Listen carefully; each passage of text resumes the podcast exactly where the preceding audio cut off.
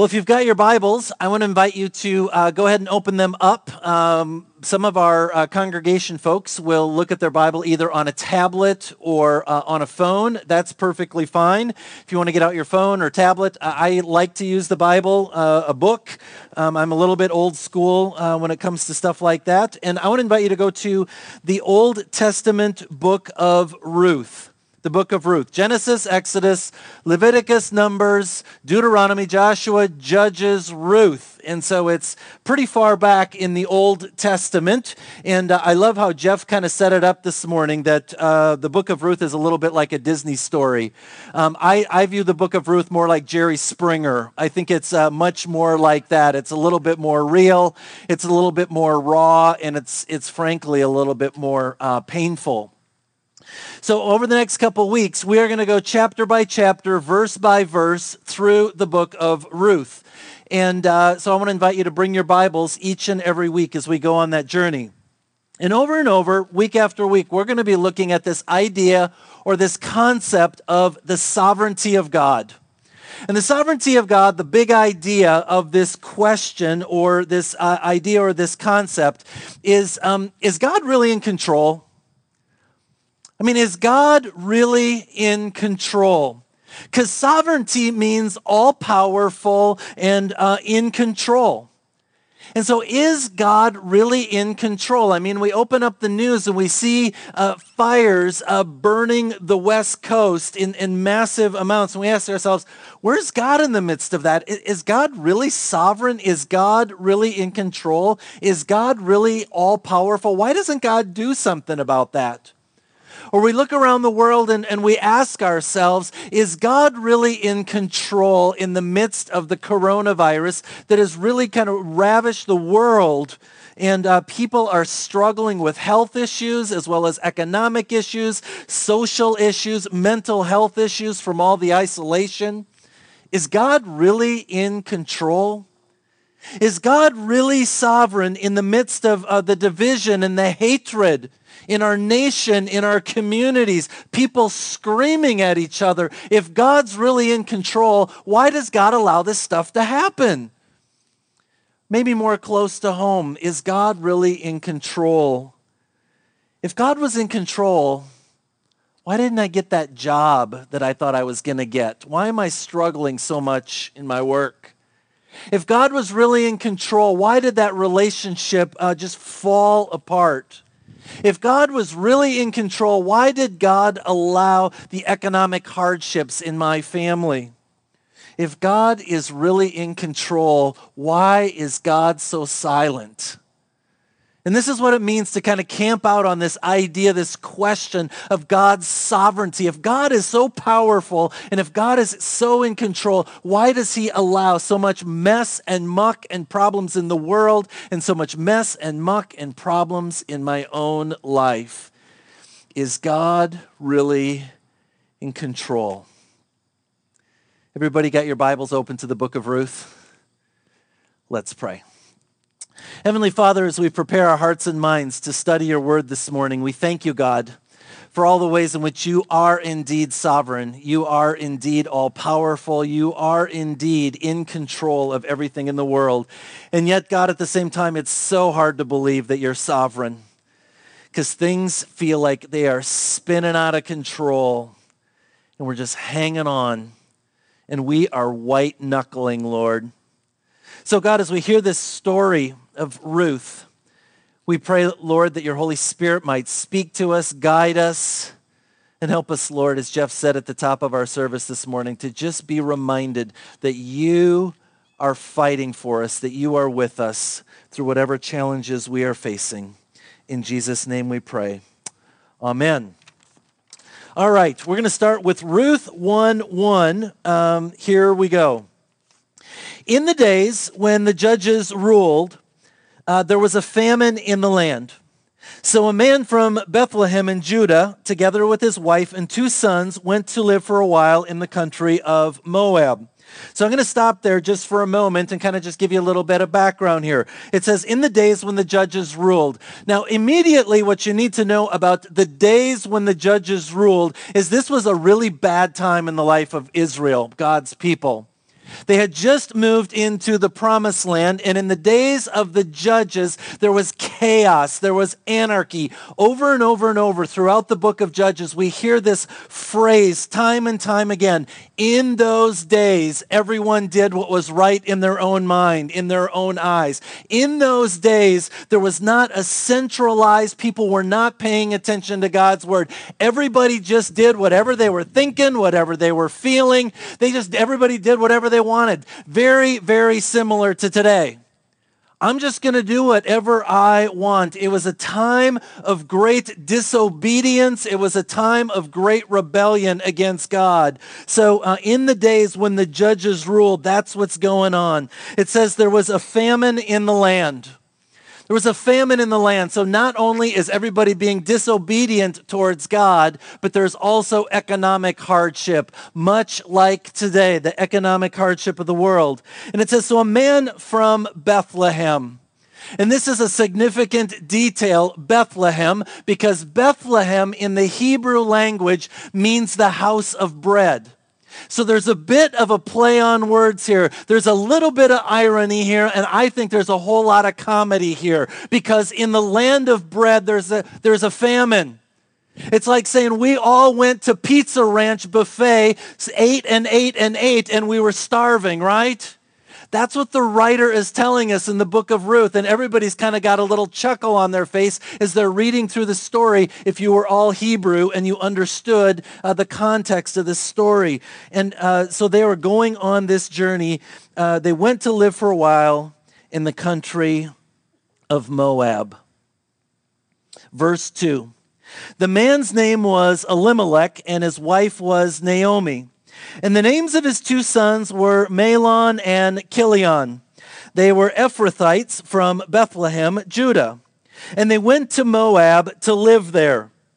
Now, for those of us who live in twenty twenty and uh, in this part of the world, you may not understand the significance, again, of the details of this story. It says that they went to go live in a place called Moab. And we think to ourselves, well, that makes plenty of sense, right? Famine here, problems here, disobedience here. Let's go over there. But the problem with the, uh, the this family moving to Moab is that was a big no-no. Time and time again throughout the Old Testament, God came to God's people and said, here's what I want to do is I want to bring you together. I'm going to bring you into the promised land. I'm going to make you a nation. I'm going to set you apart. This is what it means to be holy. Holy doesn't necessarily mean perfect. It means set apart. God says, I'm going to make you a holy nation. I'm going to set you apart. And you're going to be a city on a hill, a light for all the nations to see. I will be your God and you will be my people. And we call this the covenant relationship between God and God's people. And God's people were supposed to be this obedient city on a hill to the nations. They weren't supposed to leave. God said, don't go to Moab. They are pagans. They worship other gods. And we think, yeah, well, what's the big deal about that? Well, the big deal about that is these other pagan nations, especially in the land of Moab, uh, they perform child sacrifice. Now, some of you have got junior hires, you might think, well, again, what's wrong with that, right? But I mean, they really practiced child sacrifice. It was not good. It was filled with idolatry. It was filled with all sorts of sexual immorality. They did horrible, horrible things in the land of Moab. And so here's this Israelite family, and they're like, it's bad here. Let's go somewhere else. And they go to Moab. And every Israelite, every Hebrew who's reading this story, and what I want you to hear today, this action by this Jewish family was an action of great disobedience towards God. That's what's going on here in the story. Um, let's see. Uh, verse three. Now Elimelech, uh, Naomi's husband, died, and she was left with her two sons. They married Moabite women, one named Orpah and the other Ruth. So remember, this Jewish family, they go off to Moab uh, to escape the short-term uh, bad situation that was going on, and shortly after they get there, um, he dies, which, of course, completely defeats the purpose of leaving in the first place, right? But then the second problem is the sons of uh, Naomi, they go and marry two Moabite women. Again, this is a big no-no according to God's word. Don't do that. Don't mix with those pagans, because when you marry uh, pagans, uh, they're going to bring you down. And that's a problem, so don't do that. And and so, you know, frankly, part of this story, it's it's like father, like son. Dad disobeys God, so of course the boys disobey God as well. And so they marry these two uh, Moabite uh, young women, uh, Orpah and Naomi. Verse in the middle of four. After they had lived there about ten years, both Mahlon and Chilion also died. And Naomi was left without her sons and her husband. So things just keep getting worse and worse and worse. It's just, it just goes from bad to worse time and time again. And there's Naomi. She's in this foreign land, this land of pagans, away from her people, away from God's people. She's all alone. She's got these daughter-in-laws who are pagans, um, uh, Orpah and Ruth. She's like, what's going on, God? What's going on? And I can about imagine in that moment, Naomi is asking herself, why, God? Did I do something wrong to offend you, God? Why is this happening to me? In the midst of things that have, you know, were, were seemed like they were getting a little bit better, now all of a sudden the other shoe drops and things fall apart. Why?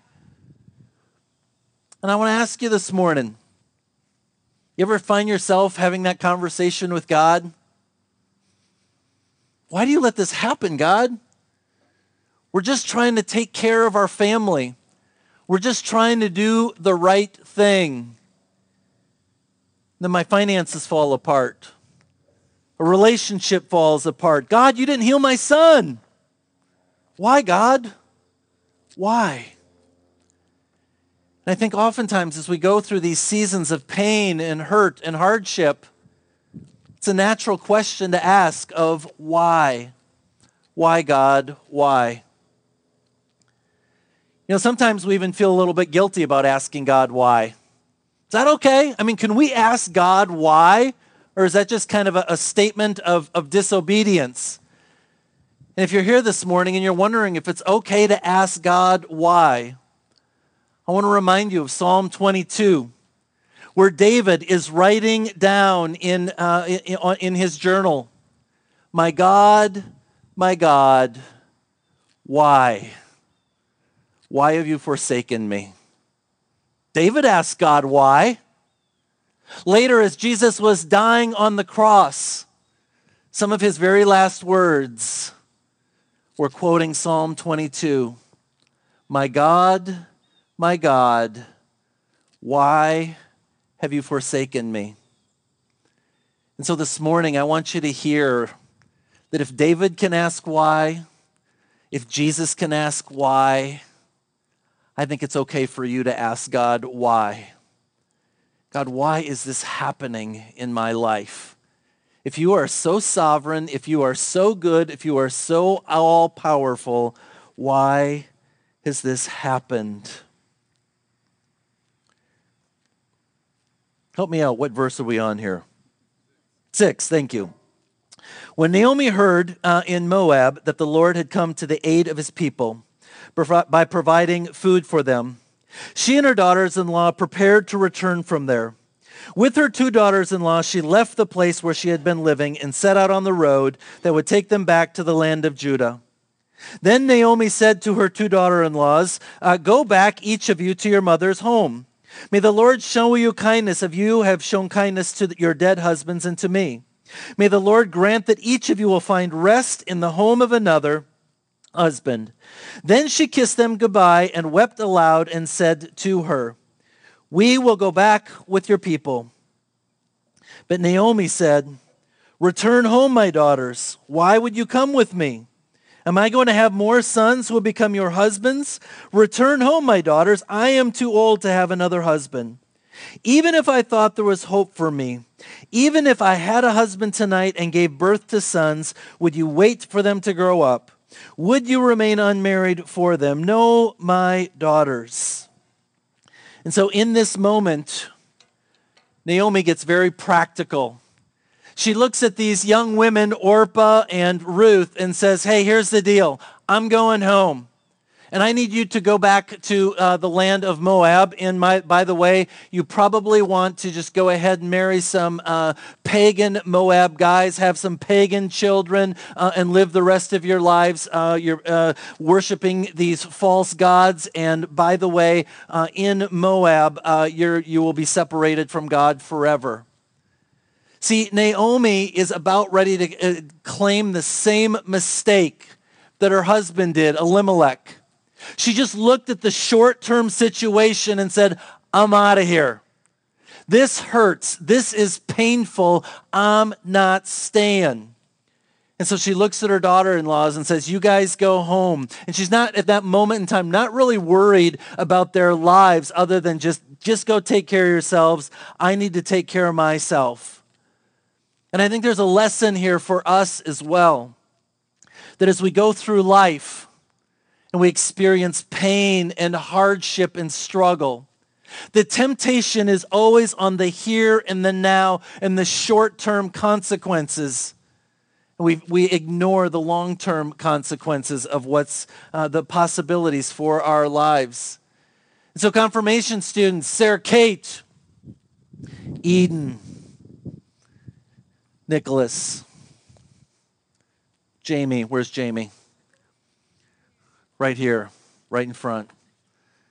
If you've been sleeping up until now, here's what I want you to hear. As you guys go through life, you're going to make lots and lots of decisions.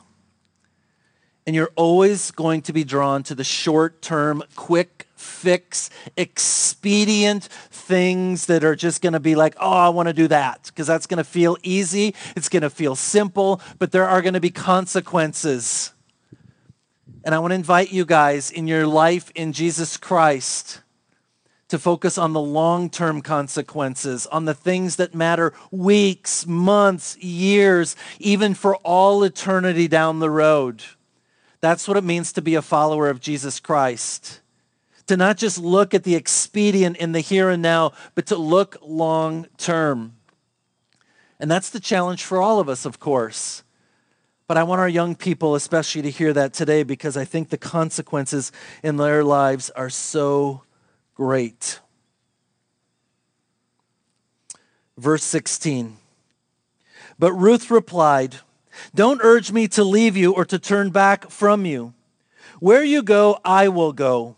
And where you stay, I will stay. Your people will be my people. Your God, my God. Where you die, I will die, and there I will be buried. May the Lord deal with me ever so severely if even death separates you from me. When Naomi realized that Ruth was de- determined to go with her, she stopped urging her. Now, the interesting thing about this story is Orpah, Ru- uh, Naomi says to Orpah, go home, go back to Moab. And we never hear about uh, Orpah for the rest of her life in Scripture. Ruth says, I'm not going that. I'm not doing that. That's too easy. I'm going to go with you. I'm going to go to a place that is unknown. I'm going to go to a place to worship your God. And in your Bibles, if you look at your Bibles, uh, it, it talks about this word, the Lord. It says that your God will be my God. The word there is Lord. And in the Hebrew language, that, that is Yahweh. And that's not just any just any kind of generic or general, your God will be my God. In that moment, Ruth is saying, your God, Yahweh, the God of the universe, the God of all creation will be my God. See, this is Ruth's conversion moment. It's very, very specific. Ruth says in that moment, I'm walking away from all those other gods in Moab, and I'm going to put a stake in the ground, and I'm going to walk forward with you into your land. And we just cannot uh, underestimate, and there's so much we could say about this one declaration of Ruth uh, that Ruth makes, uh, but I'm just going to give you three here this morning, uh, some observations, uh, what's going on, I think, uh, in this declaration. So number one, God promises to meet us in our pain. In that moment, Ruth is experiencing extraordinary pain. Naomi is experiencing extraordinary pain. Orpah is experiencing extraordinary pain. And in that moment, God shows up and meets Ruth in a powerful way. She has this conversion moment, and she says, I, I, I, you've called me to go this way, uh, Naomi, but I'm going with you. And God promises to meet us in our pain and in our struggle. And I don't know what pain or struggle you might have brought to worship this morning, but I want you to hear these words from Ruth, from Jesus, that I will be with you always to the very end of the age. God promises to be with us in our pain. The great writer, uh, theologian C S Lewis once said that, you know, God whispers in our happiness. He speaks to us in our conscience, but he shouts in our pain. Pain is God's megaphone to rouse a sleeping generation. I love that quote, and I've shared that with you before, but I want to just share that again because you need to hear it again.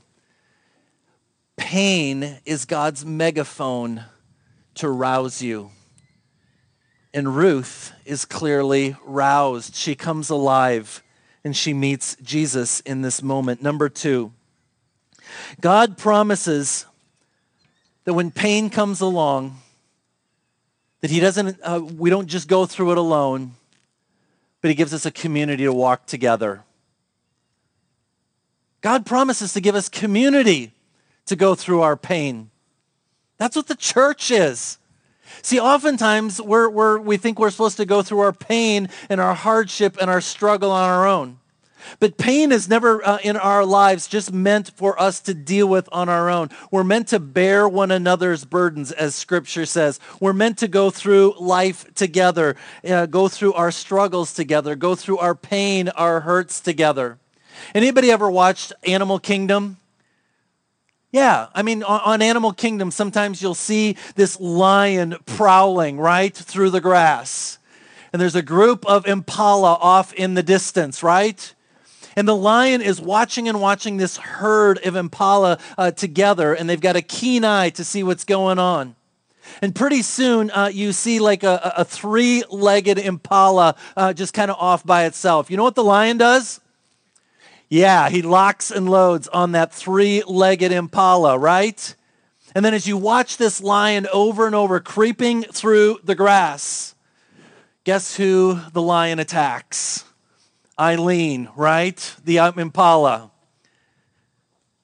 That's who's vulnerable.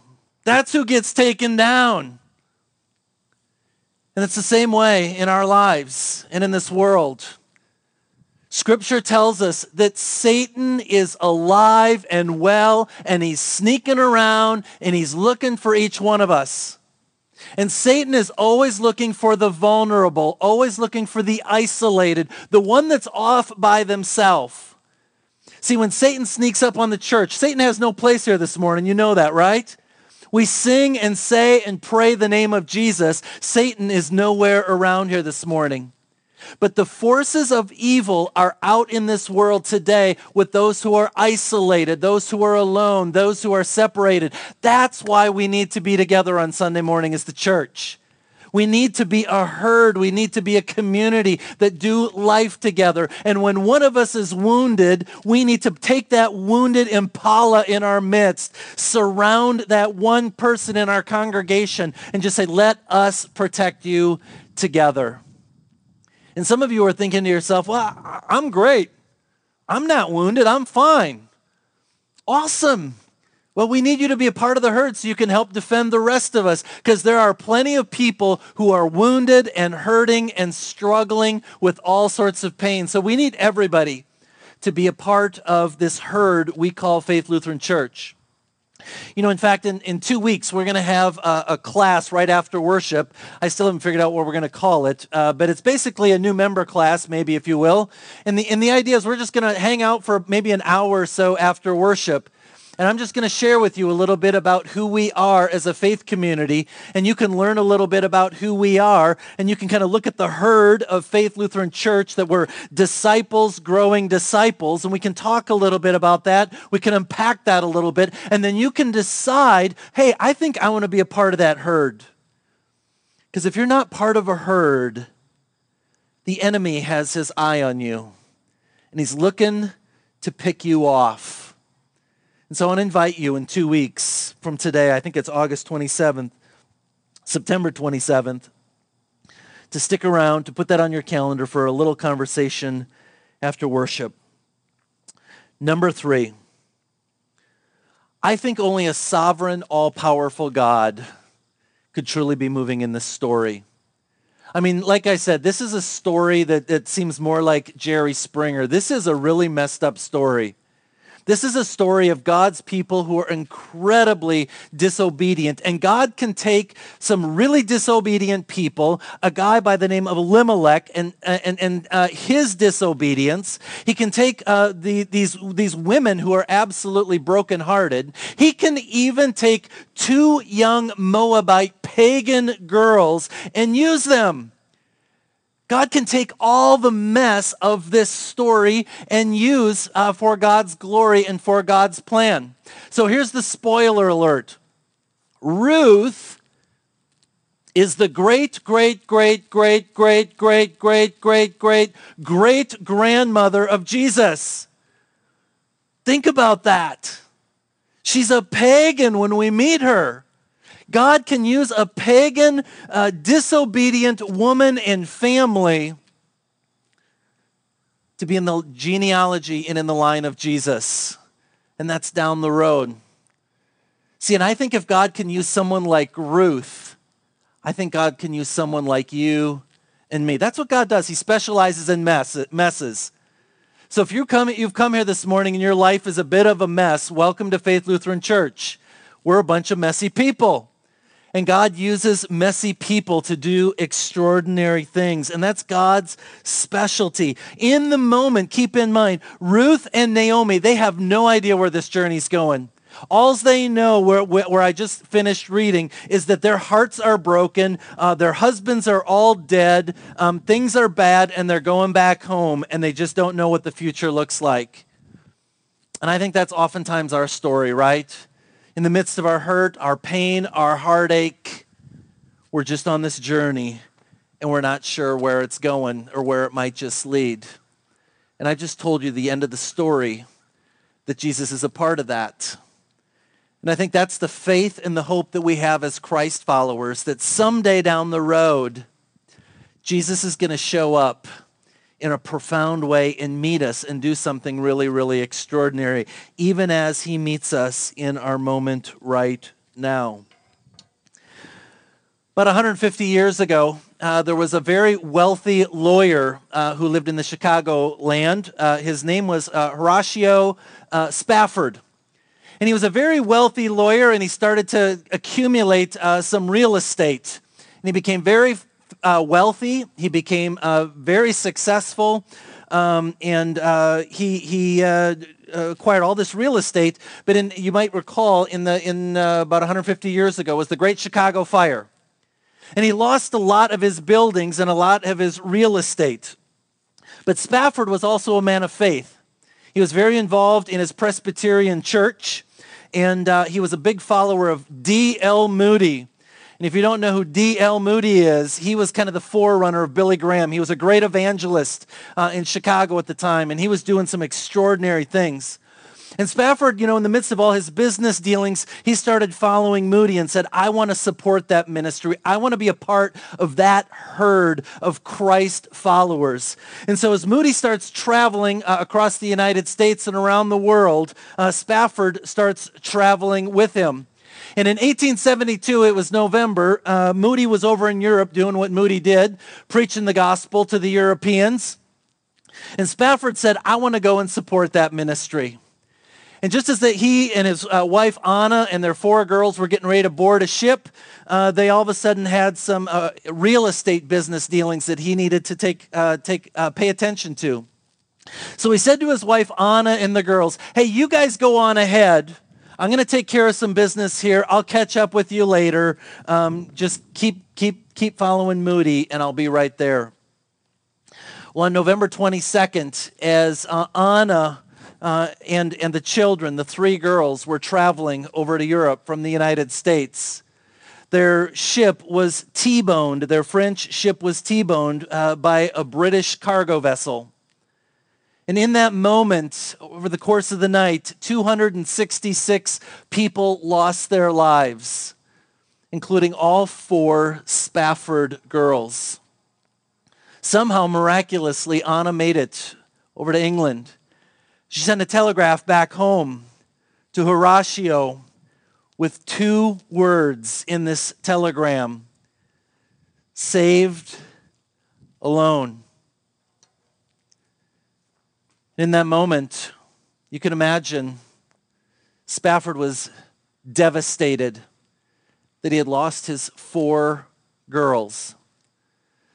Now, those of you who are parents here, I would imagine most of us cannot imagine losing one child. They lost four children. And he was devastated. So Spafford got on the next boat going over to Europe. And as they were getting close to the area where the ship went down, the French vessel went down, he pulled out a piece of paper and began to write. He began to write the words of a familiar hymn that we know today. When peace like a river attendeth my way, when sorrows like sea billows roll, whatever my lot, thou hast taught me to say, it is well, it is well with my soul. And you might ask, how in the world could this guy write, it is well with my soul? Notice he didn't say, um, uh, write, it is well with my heart. Notice he didn't say, it is well with my mind. Notice he didn't say, it is well with my family. Because all those things were full of pain and heartache and brokenness. He said, it's well with my soul.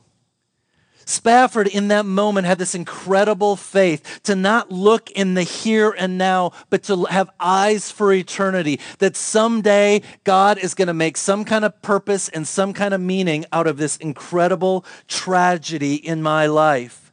O sin, O the bliss of that glorious thought, my sin not in part but in whole, is the nail to the cross, I bear it no more, praise the Lord, praise the Lord, O my soul. Spafford, when he was tempted to look at his hurt and his pain and his struggle in the moment, said, in this moment, I'm going to look up. I'm going to look up to the cross and recognize that the, pro- the cross proclaims not only the forgiveness of sin, but the pain and the suffering that Jesus Christ went through for you and for me and for all of humanity. And the cross reminds us that we have an eternity with Jesus waiting for us. And so he reminds us that our identity is not in this world, not in this kingdom, not in the hurts, not in the, the heartache of this world, but our identity is in the cross. And that makes us citizens of another kingdom.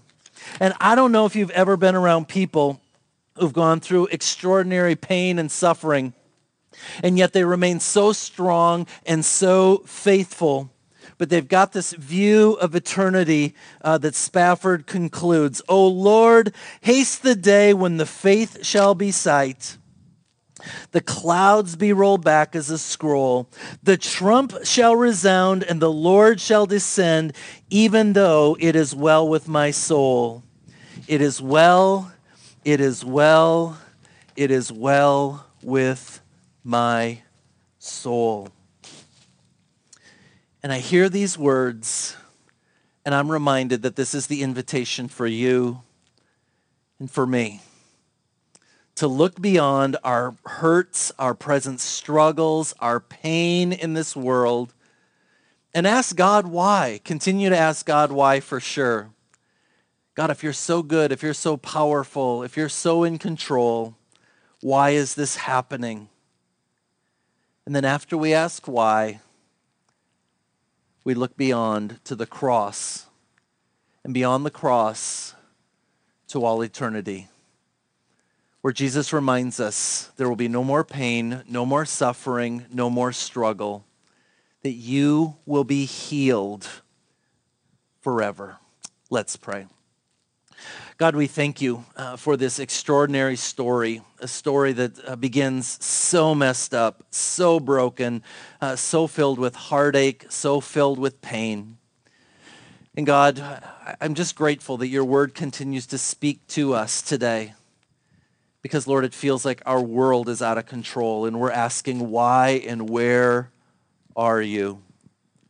God, our lives, our personal lives are broken. And God, we need you to show up and meet us like you met Ruth. Lord, in your mercy, hear our prayer.